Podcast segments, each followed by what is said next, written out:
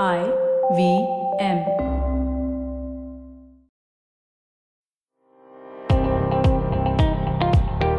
Welcome to All Things Policy, a daily podcast by the Takshashila Institution.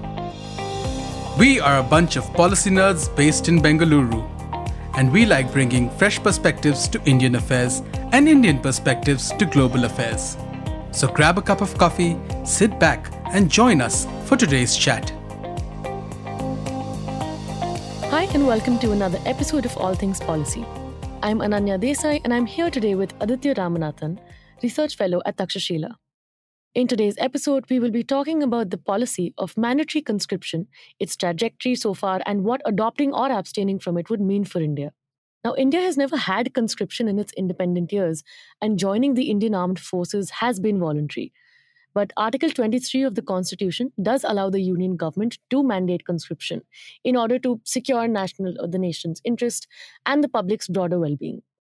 But this constitutional loophole has not been brought into practice, not yet at least. Conversations about conscription in India were heightened after reports since 2008, which showed a lack of recruits for the army, especially those who were suitable to become officers. And this shortfall could arguably pose a national problem. So, Aditya, why do you think military conscription has not been mandated in India? Uh, thanks, Ananya. Actually, uh, I think part, there are a couple of reasons. One is a, a practical reason, and, and, the other is, is customary or historical. Uh, the historical reason is simply that India really doesn't have an experience of conscription. Really, I mean, so f- firstly, obviously, there have been forms of conscription throughout history in the past in in, in pre in the pre in pre-modern times uh, mm. where you know for example you had uh, sort of uh, taxes on, on on communities where you know they're supposed to send some of their young men some portion of the young men uh, to serve with with some lord uh, but really you know conscription as we understand it starts with the french levée en masse 1792 uh, the revolutionary and napoleonic wars at that time india you know while the levée en masse was going on it had three armies the bombay Madras and Bengal armies. Mm. These were all volunteer forces uh, in, in, the three presidencies of the East India Company. Uh, and you had various other armies, the Marathas and so on. And all of these are based on, on pay and, and, and voluntary service, right? And uh, really, since then, India has never had any form of conscription, even uh, through uh, the First and Second World Wars. Uh, you know, the, we've always had voluntary service. They've all they've been inducements and sometimes social coercion uh, for people from certain communities to join uh, the armed forces, but we've never had. Uh, that national service. So while we have it, the provision in our constitution, we don't have an experience of it. The second, I think, is is simply practical. I don't think we see the need for it. I don't think we see that it solves the problems that we have if you were to increase the size of India's armed forces, who would be the officers for them, right? I mean, we have a, a, problem with we have an officer shortage or officer recruitment problem, even with the voluntary armed forces that India has at present. So where would you find those leaders? Uh, so I, I, think there's, there's that's the practical issue, and, and I think those together explain largely why India doesn't have conscription. All of this can change the moment you have some major uh, national crisis uh, where the existence of the state is itself at question. Uh, so you know that's that's why Article 23 exists. It's for those uh, very rare contingencies. You mentioned social coercion or persuasion. Uh, just a question: Would you uh, attribute that to say NCC? No, no, I, I, meant it in the sense that uh, people would, for example, in the First World War, from certain communities, be shamed into uh, uh, volunteering for service, saying, "Look, everybody else from your village is gone. What are you doing there?" Right? But it's still nobody's putting a gun to your head. It, it's still voluntary. Okay, fair. Now, switching from volunteer recruitment to conscription and vice versa, it's been quite rare around the world. Between 1969 and 2008, there have been 41 transitions to volunteer recruitment, but only 18 to conscription. What do you think could be the reason for this? Uh, I mean, I, I, think the reasons are broader historical trends. I mean, again, just to go back to what we talked about, the origins of conscription, right? I mean, conscription really begins in the form that we understand it today, uh, like I said, with the French Revolution. And I mean, if you read the original text, I, I mean, I love this te- bit of text. It says, henceforth, until the enemies have been driven from the territory of the Republic, the French people are in permanent requisition for army service.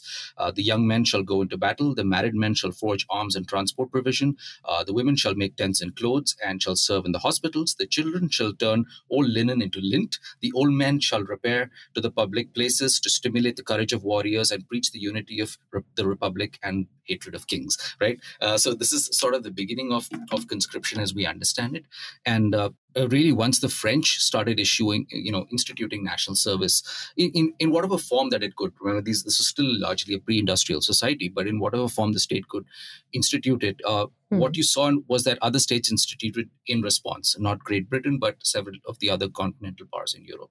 And uh, really, uh, th- through the 19th century, uh, a lot of European countries had conscription on and off. So there would be times when they turn it off. Uh, but uh, you know, it, it was a normal form of mobilizing uh, the people for large scale or what they would call general war. Now, uh, this obviously reached its peak uh, in the conflicts between 1914 and 1945. Uh, and in fact, uh, you not just needed conscripts because you needed a, to increase, you basically to, you needed a large number of people serving at, at one particular time, but it's also because uh, conscription was used to create a, a, large body of reservists. And so, eh, you know, you would be uh, liable for service for one or two years, and then you would be, for example, uh, you could be liable for conscription until the age of 35 40 45 it, you know these rules kept changing but basically the idea was that at a moment of crisis, you will have a large body of reservists uh, on whom to call upon. Uh, this started to change after 1945 uh, slowly. Uh, I think part of the reason is was simply uh, the international system at that time um, did not require or did not anticipate uh, large scale land wars.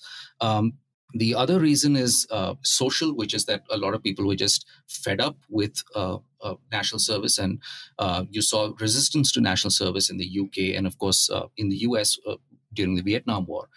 And connected to that, uh, I think there is also the you know uh, if you are, for example, uh, fi- fighting wars of uh, you know you know decolonization or you're involved in wars of choice like the U.S. was in uh, Vietnam, uh, you know conscription becomes very unpopular. Conscription, you can get political support from, for conscription when there is widespread support for a particular war effort, effort. When that consensus breaks down or mm. doesn't exist, uh, you are likely to see much less support for it, and uh, it's it, states are in uh, in greater habit of using voluntary forces for you know these so-called wars of choice. And finally, there are technological reasons. Uh, the most obvious technological reasons are uh basically increases in mechanization and firepower. Uh, the most dramatic example of firepower is nuclear weapons, uh, which can do a lot of uh, destruction that uh, would uh, in, in previous generations require humans to do. Uh, but also uh, other types of long range artillery, air power, all of these things were basically forms in which in warfare we started substituting labor for capital. and so that required in general uh, much fewer people so for example mm. when the americans started issued uh, this uh, threat of massive retaliation in the event of a Soviet incursion into um, uh, Western Europe. Uh, they, by massive retaliation, they meant that they would escalate to nuclear weapons. Uh, now, this was done precisely because the US did not want to expand its conventional forces at that time. Of course, the threat of massive retaliation didn't work, and Americans had to invent something called flexible response and so on. Uh, you know, it, it's not so simple, but you can see how a, a combination of uh, uh, you know the international system, social factors, and technology come together to uh, to basically make conscription both less viable and, and much less popular. And the idea of mandatory conscription, how do you think it impacts the effectiveness or the quality of the military? Oh, absolutely, it does. Uh, the short answer is, is it does. You know, the uh, instructive example here is the United States, which after uh, it, you know, uh, after the end of the Vietnam War in 1973, basically moved to creating an all volunteer force. And uh, that all volunteer force, you had much higher degrees of training, uh, you had uh, higher standards of recruitment. Um, and, uh, you know, this was needed because the US military at that time was also embracing this major technological revolution that involved information technology, communications technology, precision guided munitions, and all of this. So basically, the idea was that you would have smaller number of highly trained people who were there in the military for a long enough time to both have the training and later gain the experience to use the machinery that they were using effectively. So uh, uh there's definitely been a transition from uh, quantity to quality in that respect. Now, this does vary and change in different time periods of human history. So, uh, you know, it, this isn't linear. We might there might be a situation in which we might find humans going back to some form of national service, but uh, as of now, we are still very much in the era of, um, you know, uh, of preferring a, a, smaller number of of well trained and experienced people who know how to use uh, the complex systems that they operate. Stay tuned to All Things Policy. We'll be right back after a short commercial break.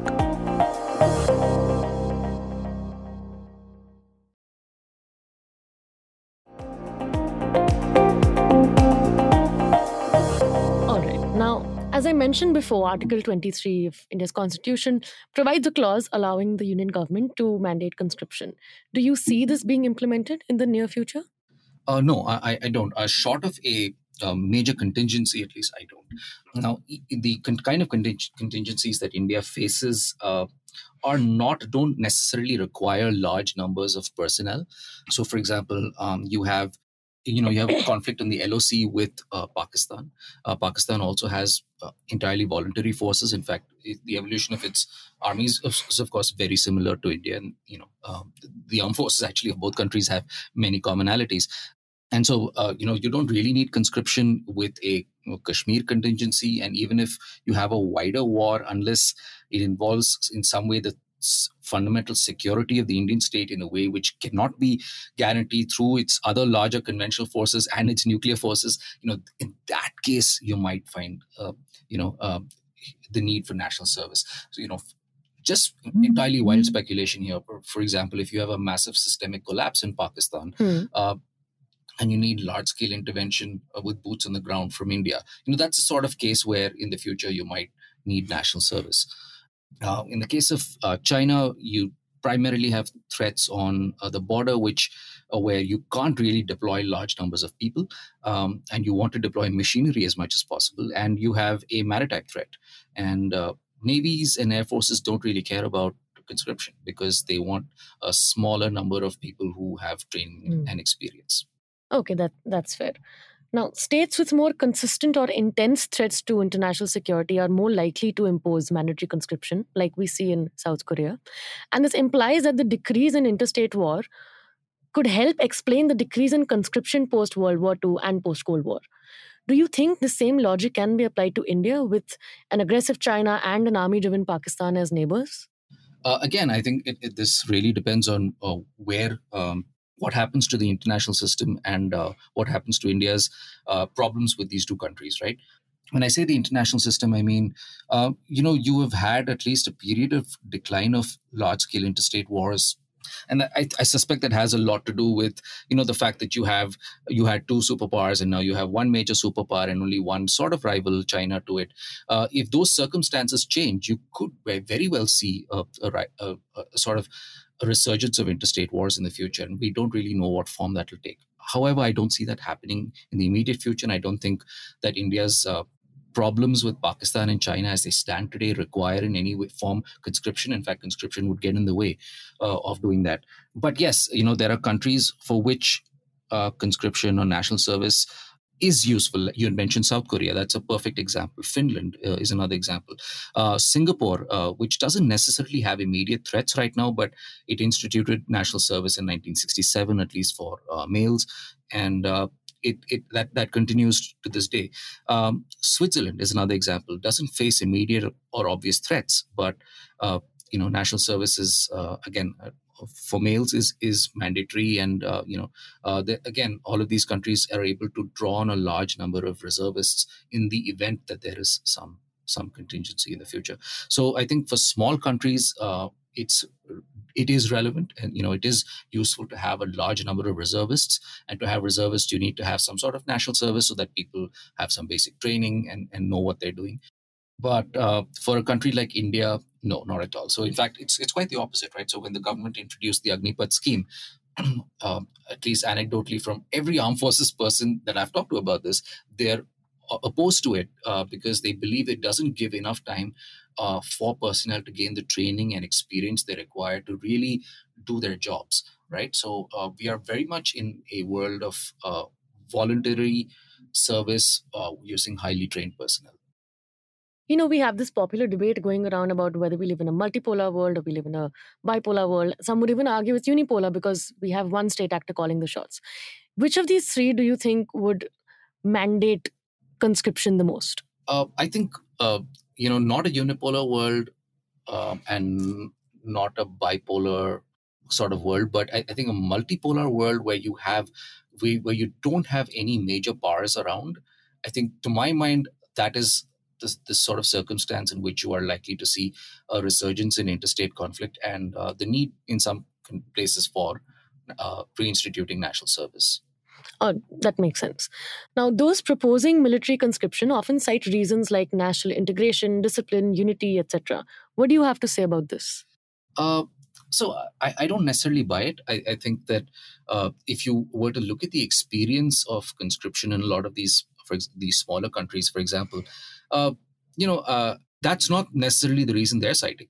Uh, they're citing national security threats. They're not really talking about national cohesion, and uh, a lot of conscripts, you know, are naturally un- unwilling. You know, uh, if you talk to Singaporeans who have done national service, anecdotally, most of them will will make fun of it and talk about what a pain it is. Uh, so it's it doesn't necessarily do that. And uh, if you want to create, you know, some sort of you know national mission or some sort of sense of unity, uh, you can create other forms of national service that don't have to be military. So, for example, uh, in the early 1960s, the Americans uh, started the Peace Corps, in which Americans could uh, go out for you know sort of gap year in college and and do some some some form of civil service in another country. And basically, the idea was that uh, you know you would make friends in those countries. It was a form of uh, civil or public diplomacy and and you know i think that sort of national service or you know uh, being involved for example if you if you are skilled in something if you're a civil engineer being involved in uh, providing uh, you know a civil infrastructure uh, in in rural areas you know that that sort of thing that sort of national service makes a lot more sense uh, than having and, and you know people should be incentivized for that. Having that sort of national service with not not necessarily making it mandatory, uh, which is I think counterproductive, but uh, making it voluntary and giving people incentives to do that. I think that makes sense. Uh, I think uh, it would you, you, would be hard pressed to find many people in the armed forces themselves who would support conscription, uh, because uh, you know just finding the right people who qualify is hard enough in, in a country like India. And uh, the idea of increasing that recruitment base is not something that uh, most people in the military would welcome. Within India, a popular argument for conscription is that it'll improve the patriotism or in nationalistic fervor in its citizens. Do you think this overemphasizes the role of patriotism in a civilian's life? Like, why do you think one necessarily needs to have this nationalistic fervor to be considered loyal to their country? yeah, so I mean, this is obviously a, a, political question, and you know, there's some amount of subjective value judgment in this. Um, my view is that I, I, I don't think that military service by itself necessarily makes us more patriotic. Um, and I think there are other forms of service, like I mentioned, uh, that that we can uh, look at. Uh, the other thing is that you know there are practical reasons why you don't want to necessarily have conscription. Uh, uh, you know, one re- factor that limited recruitment and conscription in uh, the 19th century in, in European states was, uh, you know, perceived political reliability. Now, these were obviously uh, authoritarian states, uh, which were obviously concerned about some populations. You know, uh, they believed, for example, people in urban areas to be politically unreliable, too infected by, uh, you know, uh, too infected by socialist ideology and so on. Uh, whereas people from rural communities were considered to be simple and straightforward and patriotic and so on, right? Uh, so there, there will always be diff- differing perceptions about political uh, reliability, and I think that can get in the way of conscription. The other thing is that you know the, the other way it can be counterproductive is that uh, privileged people and people in uh, privileged positions of power and so on can always find exemptions for themselves um, it'll it'll be much easier for them to game the system, and uh, people who don't have that kind of social or political capital, or literally just capital, uh, may not be able to get themselves out of uh, national service. So it, it can be seen as inequitable, and these don't increase patriotism; they actually can potentially decrease it and can actually decrease social cohesion, increase uh, fissures. The other thing is, I think in a diverse country like India, there are existing social uh, uh, and cultural and linguistic and religious fissures. And uh, you know, India's political parties have no interest in in papering over these or, or you know or reducing them. They they they, they survive and thrive by exploiting them. Uh, so uh, in those circumstances, do you really want conscription? Uh, do you really want to train a bunch of people to uh, carry out organized violence when you have these divisions within your society? All right, now this is my last question for the day. Do you think that Indian military's technological advancements and capabilities have any impact on India's policy or stance on conscription? Absolutely. Like I mentioned, uh, you know, one of the reasons that people from the armed forces, rightly or wrongly, oppose the um, Agniveer scheme is is precisely because they believe you don't have give people enough time to train and gain experience in using high tech platforms, high tech weapons, and so on. Uh, and absolutely that that makes a huge difference in how the military sees the value of conscription or rather why it doesn't see a value in it. And uh, given the fact that india is likely to you know its aspiration at least is to move to theater commands and to you know potentially increase the budgets of its air force and its navy uh, i see very little demand side from the military for uh, expanding the base. In fact if anything uh, most people in, in the other two services besides the army would actually like uh, the number of overall number of personnel in the indian armed forces to go down. Yeah you also mentioned that um, the military would prefer to put machines rather than officers like in areas of border conflict. Oh yeah i mean so you know in so for example in the border in the himalayas you do want to automate as much as possible right? Because that's not a hospital and hospitable environment. You, it, it takes a lot to support people in, in a remote area. Uh, so, you know, in general, the armed forces will welcome automation. All right. Um, thank you so much, Aditya, for joining me today. It's been a great conversation. And I think it gives a pretty holistic view of what conscription would mean for India, why our policy is the way that it is. Thank you, everyone, for tuning in, and we will see you in another episode of All Things Policy. If you liked our show, don't forget to check out other interesting podcasts on the IVM network. You can tune into them on the IVM Podcast app, ivmpodcast.com, or wherever you listen to your podcasts. You can also follow IVM on social media. The handle is at IVM Podcasts on Twitter, Facebook, and Instagram. And hey, if you'd like to dive into Takshashila's research on technology, strategy, and economic affairs, check us out at our Twitter handle at Takshashila INST or our website takshashila.org.in.